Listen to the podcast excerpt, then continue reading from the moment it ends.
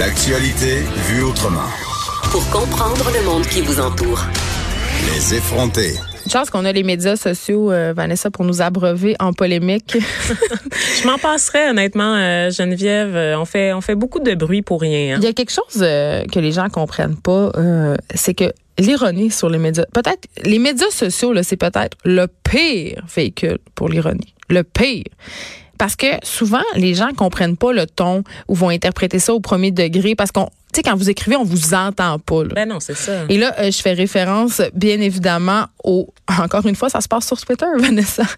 Euh, ce tweet excessivement euh, controversé de la, préviden- euh, la présidente de la FFQ, qui est de la Fédération euh, des femmes du Québec, Gabrielle Bouchard. Qui réagissait à quelque chose d'autre. Évidemment, elle n'a pas dit ça out of the blue, là, Vanessa, tu pourras nous en parler, mais son tweet va comme suit. On devrait discuter de la vasectomie obligatoire à 18 ans. C'est sûr que moi, quand je dis ça hors contexte, là, que je défile mon fil Twitter, je dis, et là là. Mais voyons, c'est tellement gros, les amis, que ça peut pas être vrai. Franchement, c'était de l'ironie. La madame est présidente de la Fédération des femmes du Québec. Vous pensez sérieusement qu'elle dirait on devrait vraiment mettre obligatoire la vasectomie Mais à tu 18 ans? comprends, mais est-ce que tu conviens avec moi, Vanessa, cependant, que c'est assez maladroit comme stratégie de communication? Je n'aurais que- pas fait son- ce tweet-là à sa place, étant donné ses fonctions, mais clairement, il s'agit d'une blague, une mauvaise blague, Ben, de toute évidence. Oui, puis tu vois, tu sais, là, ça a soulevé Et-. Les... Et elle réagissait en fait à un courant qui, est populaire en fait parce que bon, on vous êtes au courant de ce qui se passe aux États-Unis. On en a parlé aux- à l'émission ici, le, des lois qui vont restreindre le, le droit, Le droit. à l'avortement. Et donc évidemment, la Fédération des femmes du Québec s'est positionnée en tant que solidaire des femmes américaines. Et il y a beaucoup de trucs là, sur les réseaux sociaux, sur Facebook, sur Instagram, sur Twitter, pour dénoncer en fait le fait que ça soit genre 25 monsieur euh, dans certains États, par exemple, qui se sont entendus pour restreindre le, le droit à l'avortement. Donc on dit ben si les hommes blancs qui sont euh, dans les parlements de ces différents États aux États-Unis, au nombre de 12, hein, dans le plus euh, récent décompte, 12 États qui vont restreindre le droit à l'avortement, s'ils sont tellement préoccupés par les grossesses non planifiées, non voulues, mais qui qui misent sur la vasectomie, qu'est-ce que les hommes peuvent faire eux pour éviter justement que les femmes avortent? Et c'est là qu'il y a eu des discussions sur les réseaux sociaux sur la, la vasectomie, sur la pilule aussi. On veut, on veut tellement qu'on voit sur le marché une pilule comprends. pour les Mais hommes. Une femme comme Gabrielle Bouchard qui occupe ces fonctions-là Ben, aurait dû bien. savoir ce que ça allait susciter. Et là, euh, la Fédération des femmes Déjà euh, que du sa Québec, présidence ne fait pas l'unanimité en- passant. oui, parce que c'est euh, c'est une trans, on va le C'est dire. une là. femme trans, ben oui. Euh, mais ça, c'est un autre débat. La Fédération des femmes du Québec a dit hier après-midi que c'était une controverse désirée. J'ai de la misère à croire ça. J'ai Désirée? Vraiment. Oui, qui, que- qui savait que ça allait faire ça puis que c'était voulu en quelque sorte planifié. Tu sais, ça, c'est, ça a été la réplique de la Fédération des femmes du Québec hier. Euh, j'ai de la misère à croire ça que ça avait été planifié, Vanessa, parce que Mais je pense qu'elle voulait provoquer. oui, mais je pense qu'elle voulait. très mauvaise façon. Oui, parce que évidemment, ça, c'est le problème. c'est- c'est tellement jeté de l'eau au moulin pour les masculinistes. Oui, tellement. Ça, c'est tellement le problème, je trouve, de- d'une certaine frange de militants euh, que j'ai déjà dénoncé là, dans, dans un de Les mes social textes sur, sur les social justice warriors, de penser que tout le monde est au courant de leurs codes sociaux, tout le monde est au courant de leurs référents qu'ils utilisent abondamment. Tu sais, la culture des, des mimes, de ces images satiriques qu'on voit sur Internet, c'est c'est vraiment un outil de communication Vanessa, pour cette même quatrième moi. vague-là de féminisme, Geneviève, et souvent, ils l'échappent. Ils pensent qu'on a les mêmes référents qu'eux, que c'est rendu parce qu'ils sont tellement dans leur bulle idéologique, leur bulle de militants, ils se comprennent entre eux et ils pensent que le, le reste de la population est au même niveau de discussion qu'eux autres. Moi qui et est une ça se féministe quand même assez euh, convertie, qui est quand même assez au fait aussi des codes sur les médias sociaux, j'aurais vu ça. Moi, je l'ai pas vu passer hier. J'ai juste vu la polémique, mais j'aurais vu ça passer, puis je- ça m'aurait fait sauter sur ma chaise. J'aurais pas nécessairement très compris. Alors que moi- évidemment, j'aurais compris en regardant plus que c'est une blague, mais ça, en tout cas, Alors que moi, au niveau communicationnel, c'est raté. J'ai vu le tweet Raté. passer et j'ai tout de suite su à quoi ça faisait référence. Beaucoup de vedettes hollywoodiennes ont partagé cette image against abortion, Ouais. have a vasectomy. Donc, vous êtes contre la- l'avortement, ayez donc une, une vasectomie. Et donc, moi, je savais c'était quoi. Mais l'image, on la voit pas dans les la millions d'articles qui ont été écrits à ce sujet-là. Et c'est surtout que c'est pas tout le monde qui est tout le temps branché sur Internet qui est à l'affût des dernières tendances puis des, des- derniers débats sociaux qui animent la- la- l'espèce de classe de social justice warrior américaine et canadienne. C'est vraiment l'endroit, les médias sociaux, pour avoir des débats? Moi, j'en doute de plus en plus. Mais parce qu'il n'y a pas de place pour la nuance. Euh, C'est des lieux les, de polémique. les propos sont mal interprétés. Après ça, c'est monté en, en épingle. C'est le club des mal cités. Là, je... Ben oui, mais c'est de la polarisation. Ouais. On alimente la polarisation entre les individus plutôt que de créer des canaux de discussion. Et c'est ça que je trouve tellement regrettable parce qu'encore une fois, la FFQ fait parler d'elle pour des mauvaises Mais raisons. raison. Encore une fois, on est on est rendu dans les attaques transphobes contre sa présidence. Puis encore une fois, on remet en question l'importance d'avoir un organisme comme ça euh, dans la société québécoise en se disant On ben passe non, pour des féministes enragées. Eh oui, l'égalité est atteinte. Puis non, elle n'est pas atteinte. On vous en parle régulièrement à l'émission. Il y a encore du travail à mais faire. ça, ça fait reculer les perceptions. Ça nous fait passer pour Ben des oui. féministes frustrés. Puis Gabrielle Bouchard, à mon sens, a s'est mis le clavier dans la bouche. On aurait ça. Si jamais elle nous écoute, ce serait le fun. On aimerait ça l'entendre. Mais elle veut pas. Elle, veut, elle, a veut pas. refusé toutes les entrevues. Moi, j'aurais aimé ça. euh, C'est Ça ça aurait été une bonne tribune. Dommage. C'est ça que je trouve dommage. Si tu fais un Mais ça tweet y comme ça, puis tu veux, oui, absolument. Mais si tu veux provoquer, il faut que tu assumes. C'est ça le prix de la liberté de- d'expression, et c'est de même pour tous les côtés. Je La sais pas si je suis d'accord avec toi là-dessus, Vanessa. C'est pas parce que tu écris des choses sur les médias sociaux que tu dois venir te justifier dans les C'est médias. la, pros- la présidente d'un organisme, elle a fait ce tweet en tant que présidente d'un organisme. Mais après, tu fait une voulais sortie. Provoquer, tu le dis, que toi-même que tu voulais provoquer, alors tu assumes et tu vas t'expliquer, tu passes au bat. Sinon, tu le fais pas ton tweet. Tu désactives même- ton compte puis tu disparais. Ils ont quand même nature. eu une réaction publique, la FFQ, hier après-midi, de dire qu'ils avaient atteint leur cible parce qu'il y avait des chroniqueurs qui avaient chroniqué. En tout Mais cas, pourquoi c'est rendu là que des organismes publics vont troller? Voyons donc, c'est quoi ça? Ben, parce que les gens qui sont, parce que les gens, Hey, c'est pas donné à tout le monde. C'est pas, pas donné à tout le monde d'être gestionnaire de communauté. Puis malheureusement, il y a des gens qui ont accès à- aux médias sociaux qui devraient parfois se taire. Et on sait pas dans quel contexte a été écrit ce tweet-là. Est-ce que Madame Bouchard avait bu un petit verre? On Je pense pas, franchement. pense pas. Honnêtement, je pense pas juste le qu'elle rebondissait sur euh, la mode cas, des... très maladroit, très maladroit. Euh, on s'en va complètement ailleurs. On aime ça, vous parler de mode et de beauté. On aime ça rendre ça un peu léger.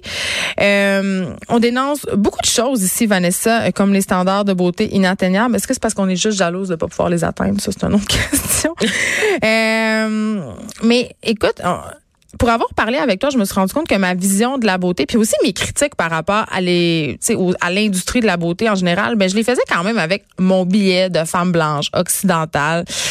Euh, puis tu sais, j'en ai parlé souvent, j'ai un rapport assez conflictuel avec euh, mon apparence, mais je réalise que je fais partie euh, des privilégiés parce qu'on va pas se voiler la face. Là. À l'échelle mondiale, la beauté qui est célébrée, c'est quand même celle des femmes blanches, minces et grandes. Il faut juste avoir écouté un défilé de Victoria's Secret pour s'en rendre compte. là. D'ailleurs, à l'endroit où ils me font les ongles, ils, passent sans cesse les vieux défilés de Victoria's Secret, puis c'est pas une bonne chose. Ah, pour vrai, moi, c'est des téléréalités Ça me tente vietnamiennes un vraiment peu, euh, pas. un peu douteuses. Je veux pas voir les mannequins de Victoria's Secret jamais. Je veux pas les voir. Hmm, très complexant, effectivement. Ben, tu on s'en passerait, on s'en passerait.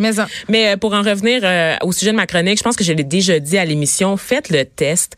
Tapez euh, beauté ou beauty dans Google Je Images. je le fais par Fais-le maintenant. C'est ça, en direct. Là. Hey, la, la télé, différemment. La télé, la radio, différente. OK. Regardez les résultats. Non, t'es sur Maps, là, Geneviève. Va Ah sur non, c'est Images. toi, C'était toi. Et donc, l'écrasante majorité des photos, et là, on peut le constater nous-mêmes. On va aller dans Images puis sortir de... Ah, c'est des femmes blanches caucasiennes. Voilà, donc Des des, femmes bleus, des- blanches, des cheveux brunes ou blondes aux yeux bleus. Et pour vous, euh, Pas chers- beaucoup de vieilles aussi, hein? évidemment, parce qu'on a un culte de la Ah, jeunesse. Il y a une noire euh, à la page 5. Ouais. Ou une asiatique aussi. Oh là là, on rentre dans un terrain euh, exotique. Et donc, pour vous, chers auditeurs là, des quatre coins du Québec, je salue aussi nos auditeurs en Ontario, soit dit en passant, euh, ça va peut-être être un constat qui est sans grande conséquence de voir que le synonyme de la beauté est une femme blanche, blonde, mince. Mais pour des filles comme moi, c'est un constat que j'ai fait euh, déjà il y a belle lurette et qui a miné une partie quand même de mon adolescence, Geneviève, parce que derrière cette recherche-là, sur Google, ben, se cache la réalité quand même d'une culture Mais dominante. là, je dois dire quelque chose. Je dois avouer quelque chose. J'ai tapé beauté en premier, puis après, Ouais. j'ai tapé beauty Vas-y. dans Google Images. Et quand même, très proche dans les résultats, on a Rihanna et Kim Kardashian. Sais pourquoi? Fait que les choses sont en train peut-être un peu, parce que Non. d'évoluer. Non, non, j'ai fait la recherche aussi. Tu sais pourquoi Beauty te donne Rihanna? Parce que sa marque s'appelle Fenty Beauty. Ouais, c'est ça. Puis sa marque cartonne en ce moment parce qu'elle elle offre Sa marque de cosmétiques. sa marque de cosmétiques offre tellement de nuances de fond de teint. C'est un phénomène mondial, en fait, et ça a forcé d'autres marques, des géants, qui ont ignoré pendant longtemps des marchés euh, de femmes de, de couleurs plus basanées à, à offrir aussi une sélection de palettes de couleurs plus diversifiées. Donc, le phénomène Rihanna dans la mode là, et dans, la, la Bon, dans les même pas parce cosmétiques. qu'on évolue. Non, c'est vraiment pas ça. J'avais, j'avais fait la, la recherche. euh, J'ai tout prévu, Geneviève. Et donc, c'est ça. Donc, une culture dominante là, qui fait pas une grande place à la différence, à l'éve- l'éventail des couleurs de peau, aux cheveux ultra lisses ou crépus, aux yeux bridés, aux lèvres charnues, en généreuses fesses bombées. C'est dans les films, c'est dans les plateaux de télévision, Geneviève même dans la littérature puis dans la peinture, l'idéal de blancheur qui va s'imposer de génération là, en génération à des femmes de couleur. Puis même quand on décide en fait de célébrer les femmes plus foncées, on reste quand même dans des teintes à peine plus foncées que le teint olive, là, celui des méditerranéennes. Euh, donc on vient à aspirer à ça quand on est une femme noire, quand on est une femme indienne par D'avoir la exemple, peau pâle. d'avoir la peau pâle pour être plus belle. Et je, je veux juste te parler de ce phénomène aussi. Frissons. que la plupart des vedettes noires aux États-Unis sont excessivement pâles? Attends, Elles qu'il y a eu des le scandale? caucasi- caucasiens. Attends, il y a eu le scandale autour de, de la retouche photo de Beyoncé. Puis Oui. Oprah aussi, ils se font blanchir par Photoshop. Là. Ils ont un teint beaucoup plus foncé en vrai. Parce qu'on pense pas, puis c'est pas nécessairement à leur demande, hein, parce que c'est déjà arrivé C'est que plus dur à prendre en photo. Ben, c'est plus dur à prendre en photo, puis c'est aussi le fait que tu veux encourager des des, des gens, des consommateurs, des consommatrices blanches. Tu veux les- qui s'identifient à toi malgré tout. Oui, malgré que t'es noire. tu sais. Alors que moi, comme femme noire, je suis tout le temps obligée de m'identifier à une femme blanche. Tu sais, C'est juste ça qu'on me vend. On me Est-ce que tu mitraille. es une femme blanche à l'intérieur? Non, C'est ça qu'on te reproche. Pas vraiment. Mais je, je pense un peu à, à- à mes amis qui ont été voir Black Panther avec Mm. moi. Le choc qu'ils ont ressenti en voyant un casting complètement noir à l'écran, puis en se disant oh my god, ok, il y a personne qui me ressemble dans ce film-là. Puis je, je leur ai dit ouais, mais c'est parce que ça c'est mon quotidien, ça c'est ma vie. C'est ça. C'est ça quand la culture dominante ne met en scène que des personnes blanches, que des personnes, une majorité qui est pas une majorité dans le monde en soit dit en passant, parce qu'on sait qu'il y a plus de personnes brunes que de personnes blanches sur la planète. Ben c'est ça. Mais Jésus est blanc, Vanessa. Ouais, Jésus est blanc. Jésus et Laurent. Donc, euh, ouais, Jésus est blanc. Oh mon Dieu, ça, là, je- parle-moi pas là-dessus. Là, Jésus de Nazareth, ça m'a traumatisé. Ça, ça- Ben moi, quand j'ai pas. appris, euh, vous savez que j'ai étudié en sociologie des Il est religions. arabe, man. Et quand mon prof d'exégèse biblique nous a expliqué au premier cours, nous a montré une vraie photo de ce que serait Jésus, j'ai pogné de quoi? Ben, c'est comme, ça. mais oui, mais c'est ça, puis c'est vrai, je tombais innocente d'avoir Ben pensé oui. que Jésus c'était un blond aux yeux bleus toutes ces années. C'est épouvantable. C'est impossible. Et bref, donc on sait là que en Asie, en Chine, au Japon, euh, qui ont été à différents moments des puissances coloniales, tu impérialistes, Ah la pâleur, oui, mais ben, hein, hein, hein.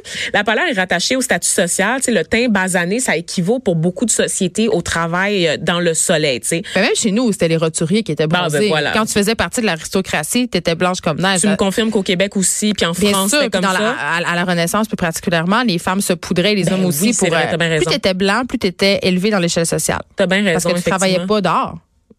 C'est fou, hein, pareil. Oui, oui. C'est incroyable. Donc, tu sais, pour beaucoup de, de femmes de couleur, la valorisation de la pâleur a été renforcée par le colonialisme, en fait. Geneviève, par exemple, en Haïti, dans le sud des États-Unis, les esclaves foncés, ben, c'était ceux qui travaillaient dans les champs pour ramasser la canne à sucre ou le coton. Ceux qui étaient pâles étaient considérés comme plus nobles, plus C'était esthétiques. souvent, c'était c'est souvent aussi le fruit de, du viol du maître. Ben, j'y venais, là, donc plus susceptible d'être un accessoire de maison et un jouet Un sexuel. accessoire de Ben, maison. littéralement, c'était ça. C'était des biens, c'était des meubles. Tu parlais des, des animaux qui étaient des meubles. Je veux juste te rappeler qu'il y a pas si longtemps, il y a peut-être moins de mes, ancêtres à moi, là. Donc, arrière, arrière, arrière, maximum, mettons, c'était des meubles, ok, selon les, les, les codes de Mais la des beaux- société des française. beaux meubles. Des très beaux meubles, des très beaux meubles. euh, Parle au très fin, euh, Geneviève. Je voit- de là, c'est des blagues, hein, tout le monde, parce qu'il y a des gens, des fois, qui comprennent pas que. L'ironie? on- L'ironie, euh, c'est des blagues. C'est difficile sur les réseaux sociaux comme à la radio, les amis. C'est Oui. ça que j'ai le goût de vous dire. Donc, des, des, des jouets sexuels pour le maître. Donc, ces femmes pâles. Je, je prends l'exemple de ma grand-mère qui est une rousse euh, Hein? presque blanche. Mais voyons, qu'est-ce qui s'est passé? Ben, il s'est passé que ça saute des générations, hein, le viol. Des fois, ça se manifeste euh, des générations plus tard.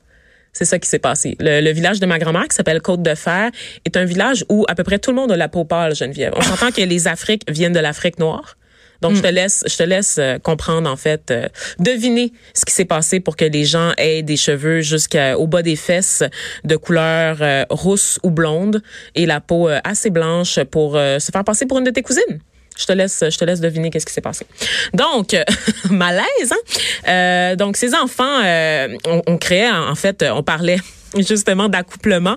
Mais c'est un peu ça. C'est que les, les mulâtres entre eux se reproduisaient entre eux pour ne pas perdre le statut social qui venait Parce avec que le fait mieux traité. mieux traité.